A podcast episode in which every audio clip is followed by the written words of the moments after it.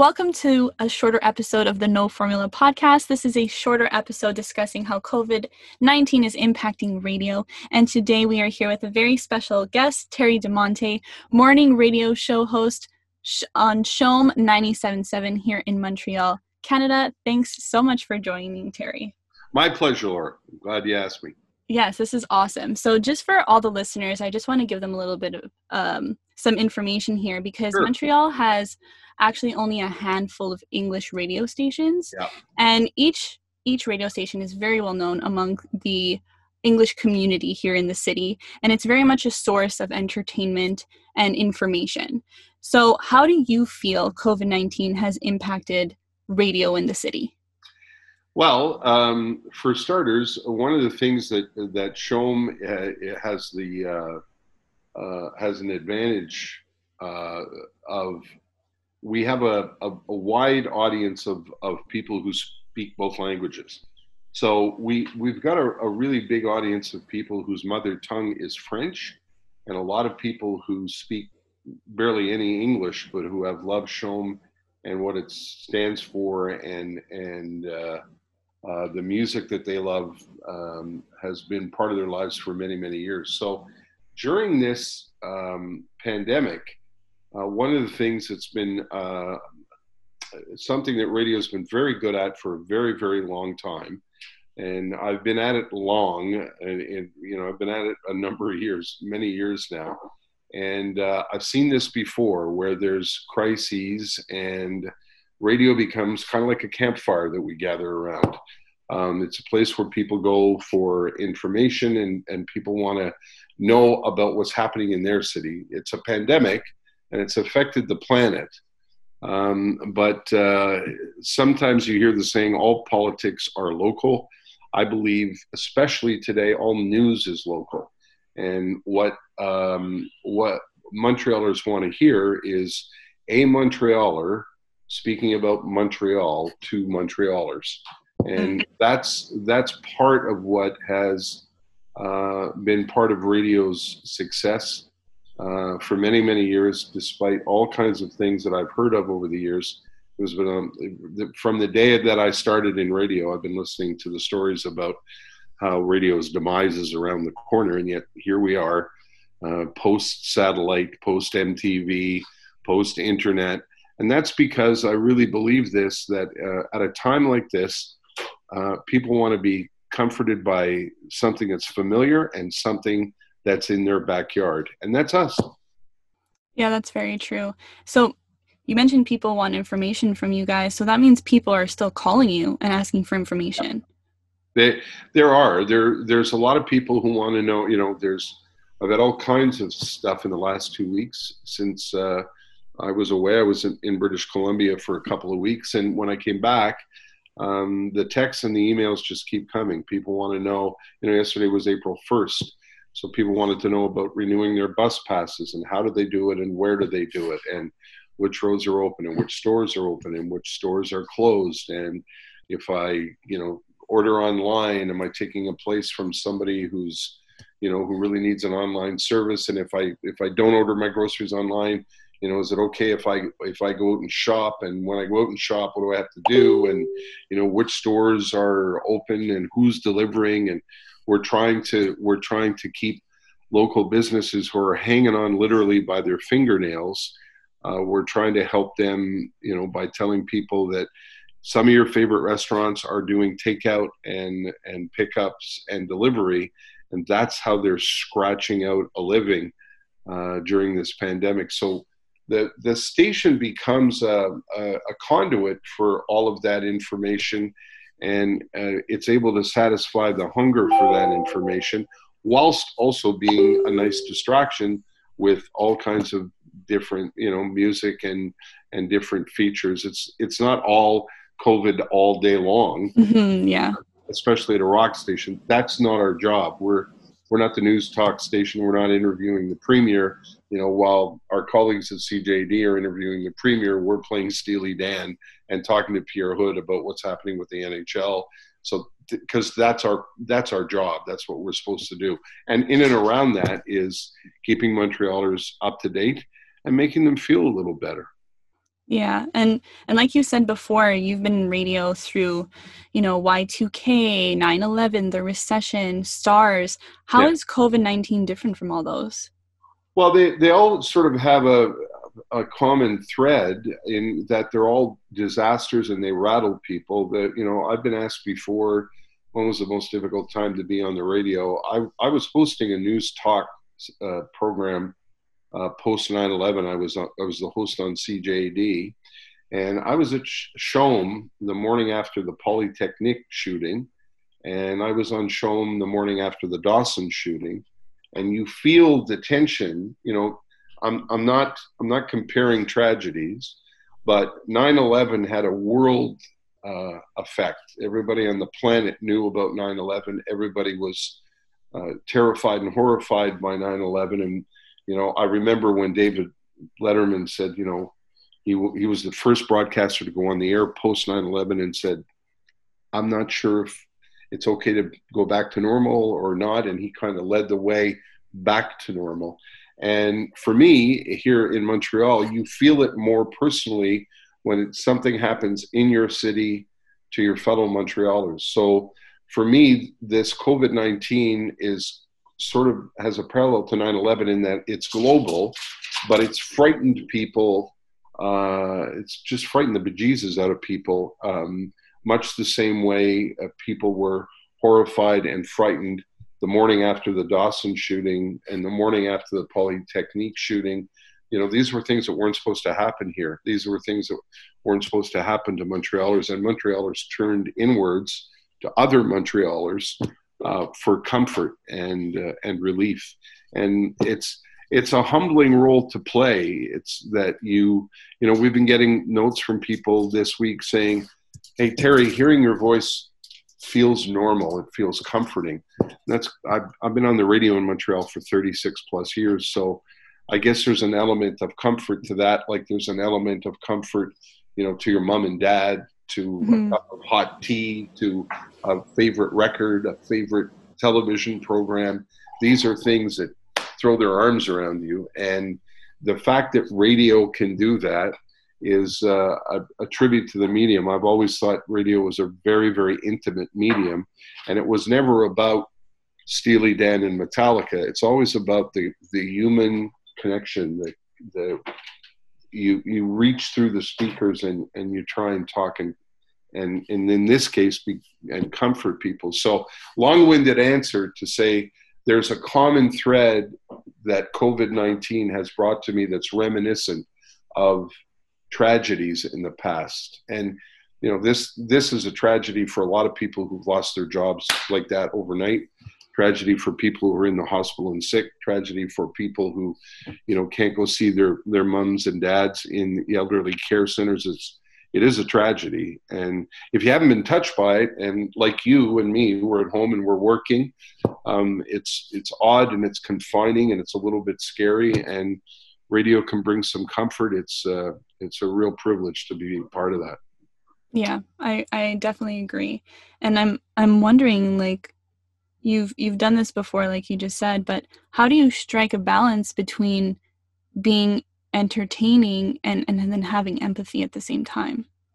Well, it's it, that's a very good question, and I approach my show uh, every morning trying to strike a balance with that. There, you know, there's a place where you say, "Now, look, this you know, we have to social distance, stay safe.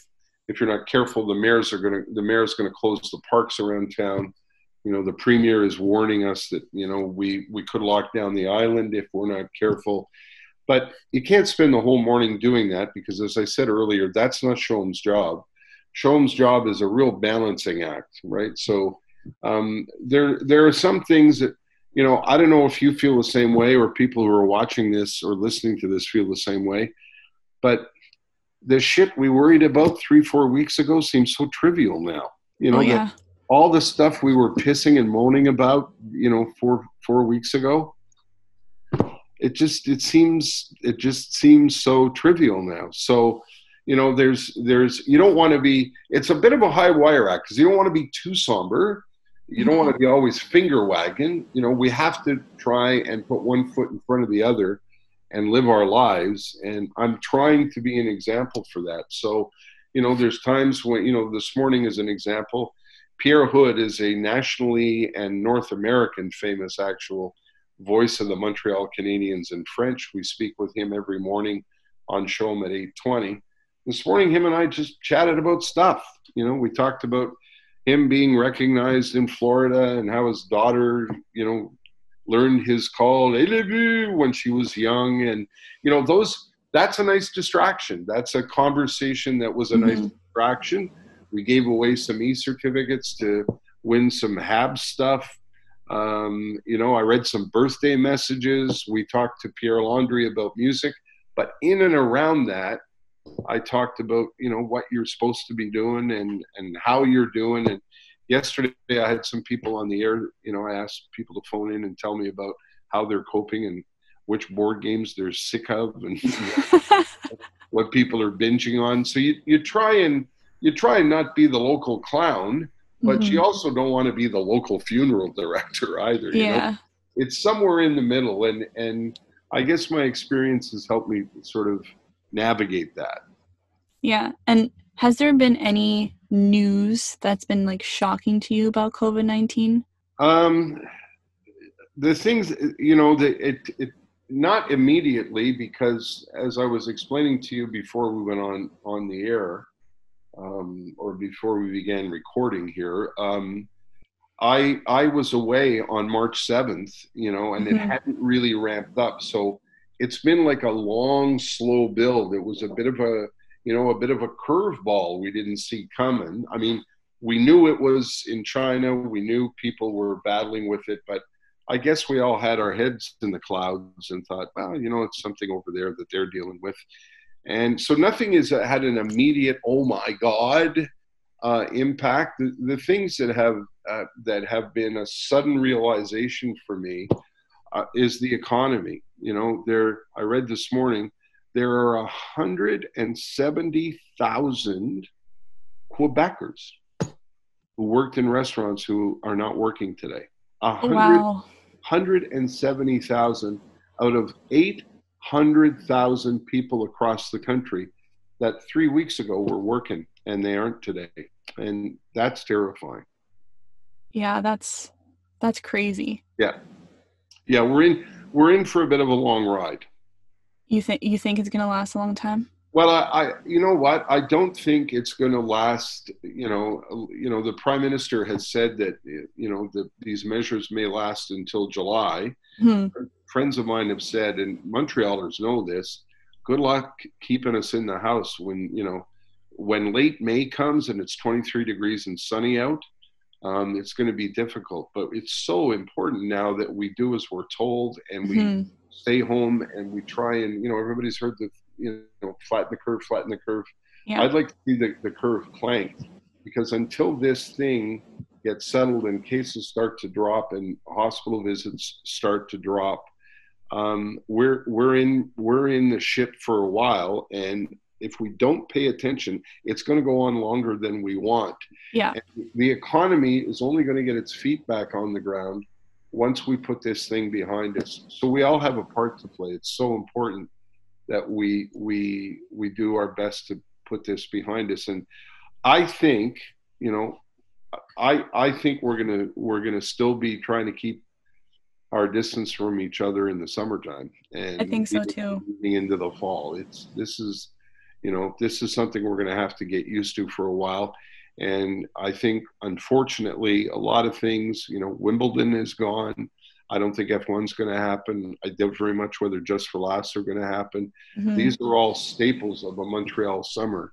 Yeah. So we got to keep our head up. You know, we got to keep our head up and stay positive because I want those things to come back next year. Yeah, exactly.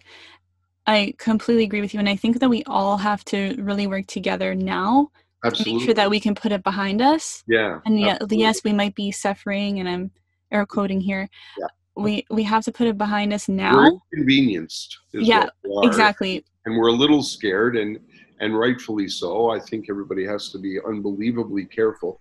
I mean, we when we went to Vancouver on March seventh, we were careful to the point of being paranoid. Everything was mm-hmm. angst, worry, hand washing, Lysol wipes you know, and I, I think, you know, so far, touch wood, we've been, uh, we've been rewarded for that kind of uh, vigilance. And yeah. I think everybody's got to keep doing that because we all have a part to play. All of us have a part to play. We all want to get back to normal. I never thought I'd say this, but I can't wait to the days to come back. We'll uh, be able to stand in a crowded, sweaty metro car. We're so excited.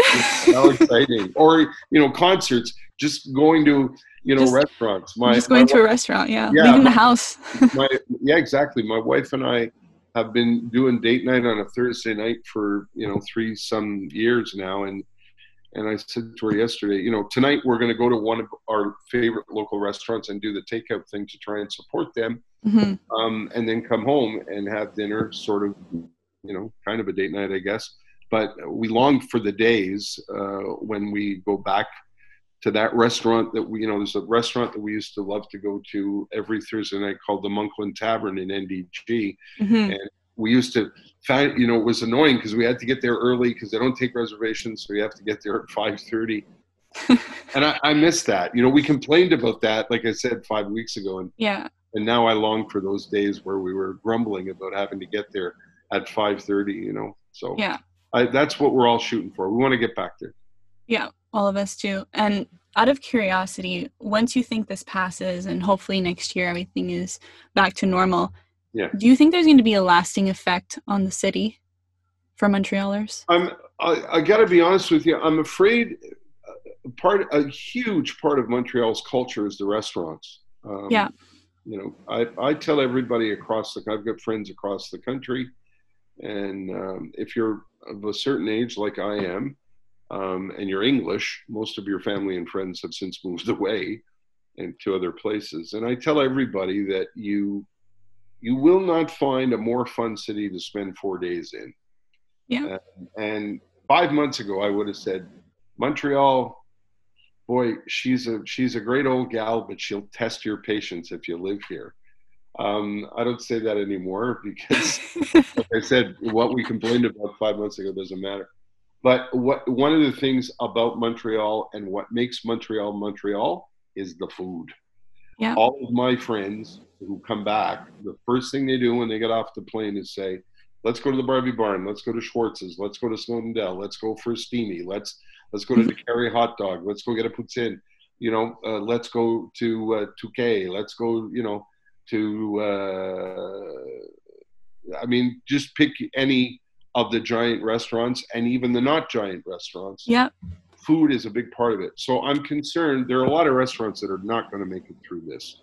There are a lot of restaurants that are are not going to be able to reopen. And I'm worried about what that's going to do to the to the culture of the city. But I remember very, very well after 9/11, everybody all the pundits, all the columnists, all the know it alls said, the world is never going to be the same again. Mm-hmm. and, and, it was. You know, we yeah. eventually we got back on our feet mm-hmm. and we began to crawl back up the ladder, so to speak. You know, like that's human nature. You get knocked down and you fall down, and everybody knows you know, most people want to get up and get back at it. And I think it's going to be slow, but I think we're going to get back to where we were. I worry, like I said, about the restaurant culture in the city. That's going to take, I think, a long time to get to find its feet again. And I'm hoping that people will be more kind and take things less for granted. And I, myself included, yeah, we all, you know, the small things that we took for granted just four weeks ago mm-hmm. um, are gone. But human nature is such that I, you know, in five years from now, I think we'll be back. I think we'll be back. Yeah, I think so too. Where we were a month ago, you know. yeah, I mean? yeah. It'll. I think. I think so too. But very good point about the restaurants. I didn't even. Yeah, that, think about that. Yeah, restaurants, and I was in the restaurant business briefly a few years ago, and restaurants restaurants people forget they add so much to the community you know mm-hmm. if you mm-hmm. live like in, in where we had a restaurant in point claire we had a restaurant in point claire village you become part of that community monkland tavern in ndg is in monkland village mm-hmm. it's a cornerstone and kind of like an anchor you know, Monkland Village was moribund. There was nobody there in 1984. All the stores were boarded up. And when Monkland Tavern was purchased by these people and turned into a restaurant, everybody said to them, Are you nuts? This, nobody goes to Monkland Village. And what mm-hmm. happened was that started a renaissance of that area of NDG. Mm-hmm. World famous Joe Beef opened a restaurant surrounded by boarded up stores and antique shops and changed the nature of that little neighborhood. And they become so much part of the culture and so much part of the neighborhood that it's, you know, people forget how important they are. And it's it's going to change the the nature of some of these neighborhoods, I think. Yeah, I think you're right. And actually, just before just before we end the this interview, yeah, um, I'm curious. I heard that all well, everybody has to has to work from home now. Yeah. And as a radio host, how is that different for you? Well, it, it's uh, it's actually you know if if if I've got one of these, and I have mm-hmm. microphone, and you know I have a, a small uh, I don't know if you can see it, but it's a, it's kind of a small. There it is. Oh, okay. With a wire on it. yeah. That connects me to the station. I really I can broadcast. I'm sitting at my dining room table. There's yeah. favorite painting of mine behind me, and um, I'm I'm sitting at the dining dining room table, and my view out the window is across the Lachine Canal. I don't know if you can see that or oh, not. Oh, that's pretty. Yeah, and um, uh, it it's been perfectly fine and comfortable. Mm-hmm. And truth be told, I get an extra hour's sleep. well, it's good, especially when yeah. you start at five o'clock yeah, in the morning. I, I, instead of getting up at three fifteen, I'm getting up at four fifteen. Oh, so that's an improvement. That's I'll take an extra hour. And yeah. Uh, I, you know what? It's I, I don't like the isolation part, but mm-hmm. I don't mind broadcasting for wherever I'm at it's just me in the studio with my producer. I think he misses me. Um, but there's um, and I miss I miss you know eye contact with him. But we are able to talk to each other, and mm-hmm. you know I turn on this little magic box at uh, quarter to five, and we talk about the show and where it's going, and it's it's been terrific, and it's been specifically helpful to me because um, a lot of people don't know this. Uh, I mean, I've talked about it publicly, but I I had a very, very, very bad bout of psoriasis 20 plus years ago. Okay. And, and crippling, like crippling psoriasis from my neck all the way down to my my toes, and it oh, was. It oh was, wow! It was to be. I can't begin to tell you how brutal it was. And I had a very, very good, and still have a very, very good dermatologist named Dr. Graton, who introduced me to all kinds of. We tried all kinds of different things, and one year he introduced me to a drug called Humira. You've seen it advertised on TV. It's yeah. a drug. It works for arthritis. And this, you know, this arm mm-hmm. completely covered in scaled, cracking, bleeding patches. And you can see I have normal skin now. Yeah, very normal. The trade off is Humira lessens your ability to fight infection. So you have to be careful. Not oh. a lot, but enough that, to be honest with you, I'm not keen to go back to the studio right now. No. Because if I have a slightly, slightly compromised immune system, mm-hmm. and I don't want this thing. No. So I'm quite happy at my perch here. As a matter of fact, after I talk to you today, my boss and I are going to discuss, uh, you know, me sitting here for another week. And I've checked with my doctor, and my doctor has said, you know what? If you can work from home, that's what I want you to do. So, mm-hmm. Uh, and and you know, I don't want to I don't want to make it sound like I'm on the verge of death because I've been on this drug for 20 years, and mm-hmm. I'm I'm a healthy man, a little heavier than I should be, but I'm a healthy man, and uh, um, the the drug changed my life, and I can't go off it. So. Mm-hmm um, that's that's why I'm I'm quite happy at home. Stay home, stay safe. That's exactly that's, it. That's what's important. Yeah. I hope that's what my boss says when you let me know, but I'm sure like it'll it'll be fine. He'll understand. I think so. Yeah, I think so too. Well, Terry, thank you so much for being with me here today. My great and, pleasure. Uh, thank you for asking me. I appreciate that. Yes, of course. And stay safe, stay home You too. and uh, we'll keep in touch for sure. Okay, and give my regards to your dad. Yeah, I will. Thanks. Okay. See you later. Actually, my friend. Mm. Like, like, like they always, like, like they convinced me not to give up. You know, like. Oh, Like- like, you were a failure if you gave up or something like that. Yeah, no, not necessarily. Oh, okay. Like, Good. fail, failure is okay in my in my view. Like you need yeah, to that's fail. good.